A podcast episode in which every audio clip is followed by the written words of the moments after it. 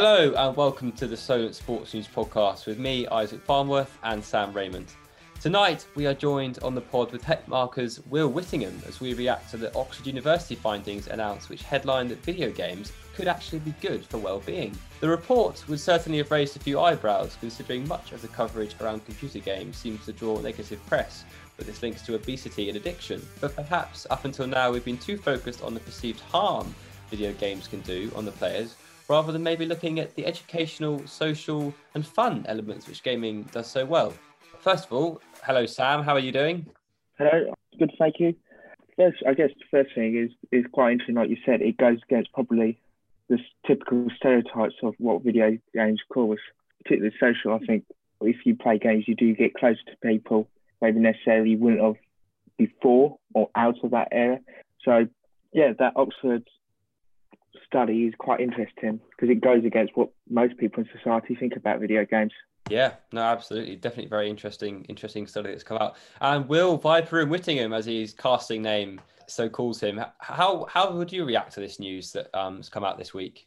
I think it's for me as someone who kind of lives and breathes video games uh, to an extent. Uh, I think I'm very very strange in that I'm a someone who works full time in the video game and esports realms, and I have I do a lot of work outside of the traditional nine to five in video games as well. But maybe not someone who plays as many video games as I used to when I was growing up, just because of time constraints and dis- and discovering very quickly that if you're working in something all day every day, it becomes much much harder to switch off and enjoy it as a hobby. Um, but it's not something that surprised me particularly because it's a lot of the time when you see these links to uh, from video games to addiction and to violence and all of these things um, and to antisocial behavior it's people who haven't got a full strong grasp understanding of what video games are now especially in esports where video games are now intrinsically and in these times more than ever where we're in lockdown people aren't able to go outside and maybe socialize in traditional ways as much you've got so much ability to socialize with people near and far on these games, which are more and more intrinsically very, very social. Yeah, no, you're right. Lockdown definitely has been a big boost for video games. I've seen that sales have gone up from Nintendo like crazy amounts, uh, just just because of lockdown, people being stuck inside. They have to find things to do. Um, Sam, are you are you yourself a gamer? Um, probably not anymore. Maybe just sort of as I've got older, probably got more disinterested. I think you mentioned there about how sales went up during lockdown. I think one of probably the most important things during lockdown has always has been, you know, big sports stars getting involved with esports. You know, particularly I think the F1 stars. You know, I think they got big numbers for that, and so that just heightened the awareness of esports. We got when you sort of start getting professional sport sports stars involved in it, it helps almost legitimize esports. Yeah, no, absolutely. I was looking at some of the stats, and it's saying that in this year, the global esports market was valued at just over 950 million US dollars. Mm. And according to that source's estimates, the, the, the revenue is going to grow to 1.6 billion by 2023. So just, yeah, three years' time. It's a really rapid growth, isn't it, Phil? Yeah, 100%. Like it's, the growth has been, as you said, it's it's a very been a very very weird time for esports and video games in lockdown with uh, coronavirus and everything going on in the world in 2020. Because obviously, the way that the world has been this year is tragic and awful, um, and a lot of people have lost jobs and things have become difficult for many many people. But as you say, sales of video games and awareness of video games as a medium and esports as an entertainment has gone up drastically because while traditional sports got hit very very hard by coronavirus um, people were unable to go to games and games weren't able to happen because you have people near each other, esports could adapt much, much faster. So while we lost the aspect of having crowds in stadiums and having teams on stage next to each other, the fact that teams in the highest levels usually had gaming houses, so were usually together anyway. Um, so could isolate together the fact that you've got um, the ability to play online with people watching, and you've already got infrastructure for people to watch. So you've got stuff like Twitch, YouTube, where people are already going to watch this if they're not in the location. Um, esports was able to survive and adapt much, much faster, which helped because if you haven't got, say, Formula One is a great example that Sam gave. If you've not got the ability to watch car racing in real life, watching people racing cars online, if you've got the same kind of infrastructure and stuff, isn't that different. And I think that the idea of sports people getting involved is really, really interesting because you've got massive examples like David Beckham, um, founding his own esports organization. I know Sergio Aguero did very, very similar and has just been announced as a cover star for Esports Business Journal. Um, and even today, um, we had Dele Alli just announced that he was partnering with Excel Esports, which is a London based esports brand as well. So you've got massive people coming into the scene who maybe aren't endemic. So people who are outside of the esports scene looking in and going, this is a great opportunity to be involved with. You've got many more people coming in as marketers and as owners as well. And it's a very, very good time for growth in the esports market because it wasn't small at the beginning of 2020. But when the alternatives were hit much harder and it took much longer to adapt and have things like football come back, um, esports are basically the alternative that many, many people turn to. And when you've got um, esports being the only sport that's going on and the BBC picking up, it up and broadcasting it and stuff like that, you're getting new eyes on it every single day. And while many people are complaining and saying, ah, oh, this isn't real sport, why is this here? Um, you've got plenty of people who are like, oh, this is actually quite interesting. Let me sit down and watch. And that's how um, we've seen such growth in the market. Yeah, I mean the very fact that it, I saw that you you've done some casting on BBC Sport, mm. but the very fact that it's on BBC Sport shows it's getting mainstream because BBC it doesn't get more mainstream than BBC Sport, does it? Uh, Will? No, absolutely not. And while that's a very um, so the UK and the Nordic region are the ones that are on BBC. Mm. Um, it was announced today that Blast Premier, which is a CS:GO tournament, is also going to be streamed on uh, iPlayer Live as well. It's just showing how much more mainstream. Of course, we had ESPN covering esports for a couple of years. They've just laid off um, the majority of the esports writing team, unfortunately, because of general company laybacks. But when you've got people covering it in a more mainstream way, there are issues. I know a lot of people have complained about. I think Sky Sports was the main culprit of being pretty dismissive of esports as a as a concept and saying like they they cover it, but they cover it in like the most oh video games people play it for a living and make lots of money ha ha ha um, angle. Where a lot more places like the BBC are now covering it in terms of this is a real thing. People make their livelihoods. Like I wouldn't have my job if esports and gaming weren't big business. Um, there are you see as a job hiring board. I think we currently have we have over eleven thousand live active jobs on our site from esports and gaming, and any any sector that has that many paid opportunities in it can't really be considered small beans or something that's just a flash in the pan because a lot of people are saying look this will be gone in two three four years time but people are saying that about hollywood in the what the 30s 20s 30s people said that about football before that. People were saying that about pretty much everything television. I'm sure was also said um, that these things wouldn't last and hang around and these are all big business. And you could already see the adaptation of how esports is coming in and taking over and how video games are becoming. For many people um, of the younger generations people aren't rushing home to watch a film or to watch tv they're rushing home to play stuff like fortnite to play Fall Guys to play league of legends.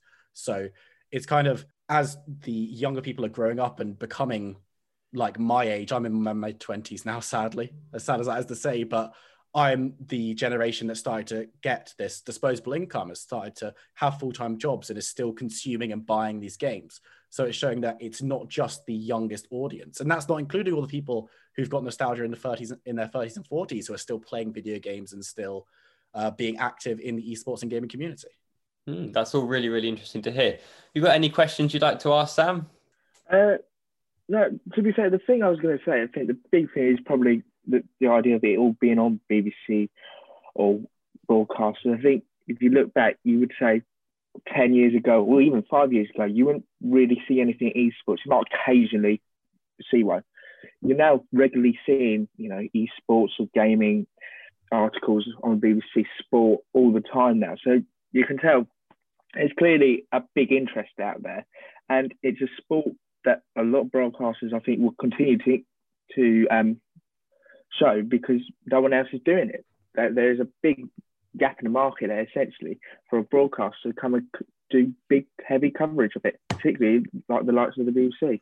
Yeah, yeah, absolutely. I completely agree, and I think that as you said five years ago, I'd maybe see one esports news story a year, which was basically who won the League of Legends World Championship. That'd be it. That'd be the coverage for the year. But now the fact that you've got um, and I think there were, it is really good because a League of Legends, which has been considered the main esport for a long, long time, um, has the coverage of that has grown massively, and that you're seeing weekly updates, and it's on the BBC itself. You look at CS:GO now on the BBC as well, but you a lot of credit has to go to games that even for myself, like I don't play Fortnite, and I would not know where to start with it. Um, but games like Fortnite, they got such massive, like they took the world by storm, and it gripped the youngest generation, the younger generation so so well. Having tournaments like that, if you're if all the if everyone in the world is playing Fortnite, parents will know about Fortnite. You've got adults knowing about Fortnite. Streamers are going to be like, we need to play this game to make money and the whole ecosystem basically just boomed off the back of that game. And there have been plenty of games which have done the same thing. You can look at, um, for lesser examples, you can look at like Fall Guys, Apex Legends, Among Us, all of these video game titles, and even stuff like Animal Crossing, which the article um. Concentrated mm. on quite heavily. These are games which came out and took the world by storm for like what will seem like three or four weeks to most people because that's how long they're in like the the general bubble. But you can look at player rates. I still don't plenty and plenty of people who play um, Among Us every day, who play Animal Crossing every single day. These games came out months and months ago. People who are still buying that game. And that's got much more longevity. I don't know people who are still watching the same film every day six months after it's been released. I don't know people who watch the same TV program every day six months after they've come out. But with video games, they've got such more longevity and stay in the cultural sphere for so much longer. And that's not including the six to eight uh, week period where they're the world's biggest news for entertainment. Yeah, no, it's fascinating how they had that kind of draw and that appeal just to people keep going back and again and again. Sam, you were speaking to uh, Elliot Bond, weren't you, from the British Esports Association? What did he have to say? Um, I mean, the big thing he said talks about was in when he was talking about Britain, East British esports, is that for a long time it, there was a slow growth. It wasn't anything too big. But in the last couple of years, there has been, you know, it's the growth of esports has gone really rapid, and they weren't expecting that at all. So I think that was the main thing. Is again, esports has only popped up in the last couple of years, but I think that's just because the simple fact is, you know, the likes of the BBC and other companies are trying to find a new niche market. I think the likes of BBC, of course, can't compete against the likes of Sky and BT, so they've got to find something new. And esports has that potential, especially if the likes of Sky are saying, no, we're not interested in it. Yeah. No, that's interesting. I mean, for me, like my brother and watching housemates play, I find they get really frustrated playing esports. Obviously, this report is, is saying about talking about the benefits. What do you see with your casting, um, Will, in terms of how it's affecting people mentally? I think for myself as a caster, I'm fortunate in that I basically, when it comes to the games themselves, I get nothing but the positive because I'm watching pretty much every series as a neutral. And of course, there are teams that I root for more than other teams because that's how it is. You can see football commentators will they'll still root for a team most mm-hmm. of the time, but it's getting I get to enjoy the best play of the game every game, regardless of who's making it, right? Um, and I get to be excited by every single amazing play and every single really smart decision that's made on the map. But if you're playing a game, and as someone who has to play a lot of League of Legends specifically and Teamfight Tactics, which are the games that I cover, because while I don't have that much time to play games recreationally, you need to pl- be playing the game consistently to understand what's going on. Because unlike something like football, um, or you can argue about football um, for hours and hours about how the meta and the tactics change in that, the games are updated consistently. So pe- people are always finding new stuff that's really good, finding out that old stuff isn't as good anymore.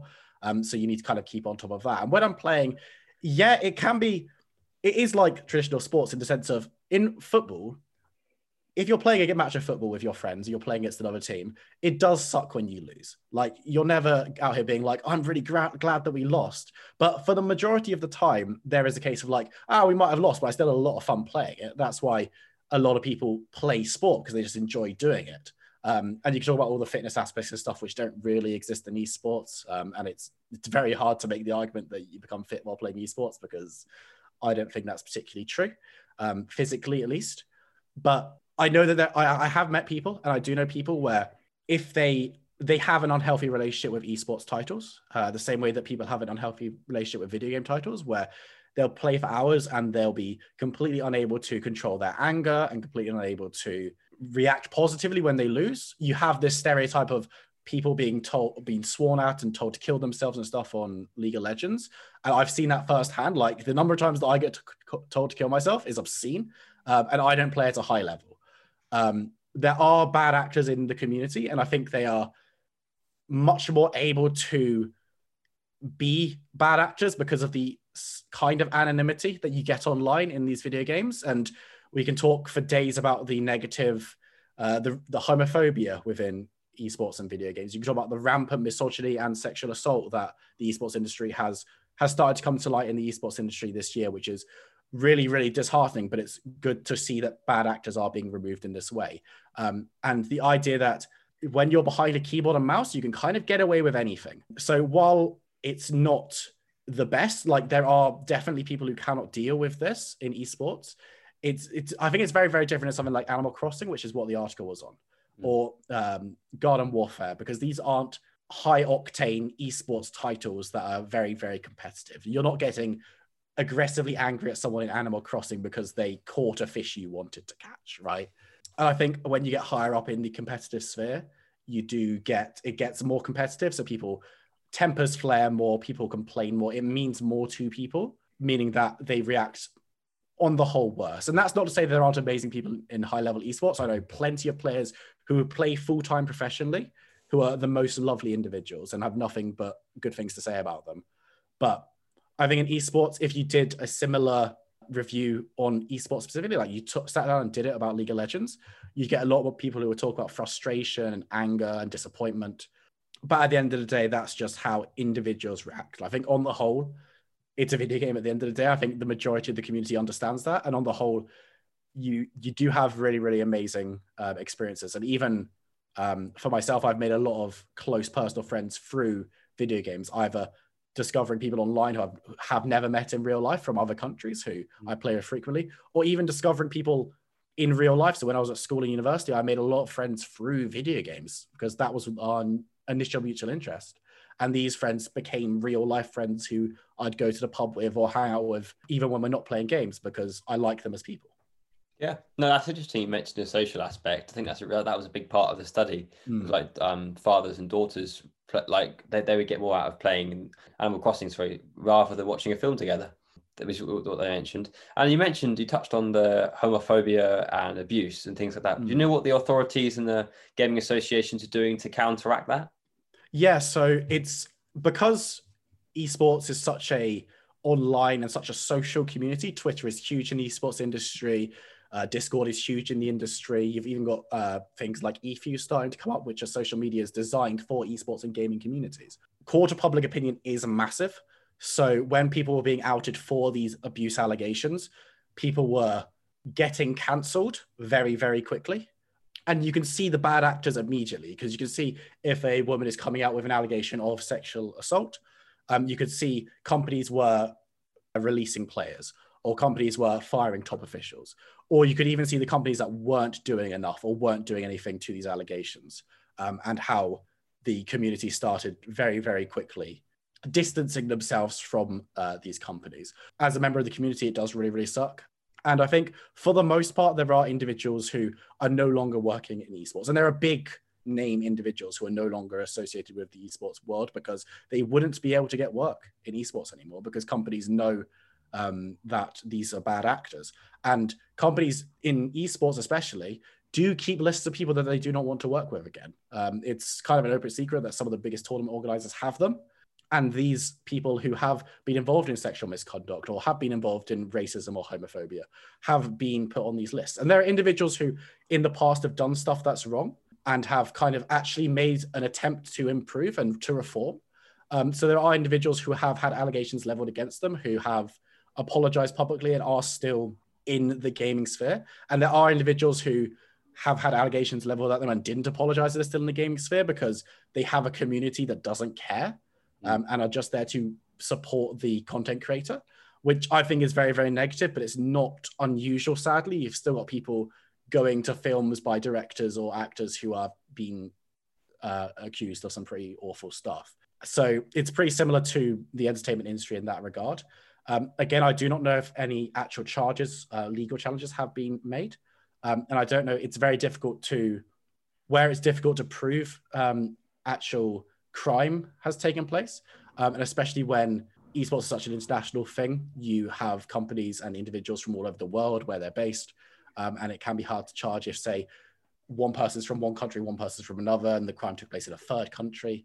Um, it can be very, very complicated. And a lot of people don't want to be dredging that stuff up hmm. individually for themselves because it's too traumatic. So I think while I don't know that, I know that for those who have been outed and for those who have been accused of things, um, it's without a heartfelt apology and actual steps in order to reform and become better.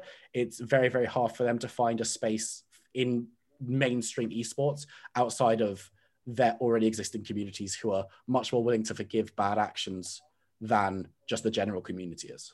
Yeah. No, thank you. That that's very very interesting to hear and very helpful. I think that's pretty much all we've got time for today on the Solent Sports News podcast. But Will Whittingham, thank you so much for coming on. I hope you've no enjoyed being a friend of the pod. And Sam, yeah. thanks again for your insight as ever. Once again, if you ever want to stay in touch, it's at Solent Sports News on Twitter, Instagram, Facebook, YouTube. You'll find us. Until next time, stay safe.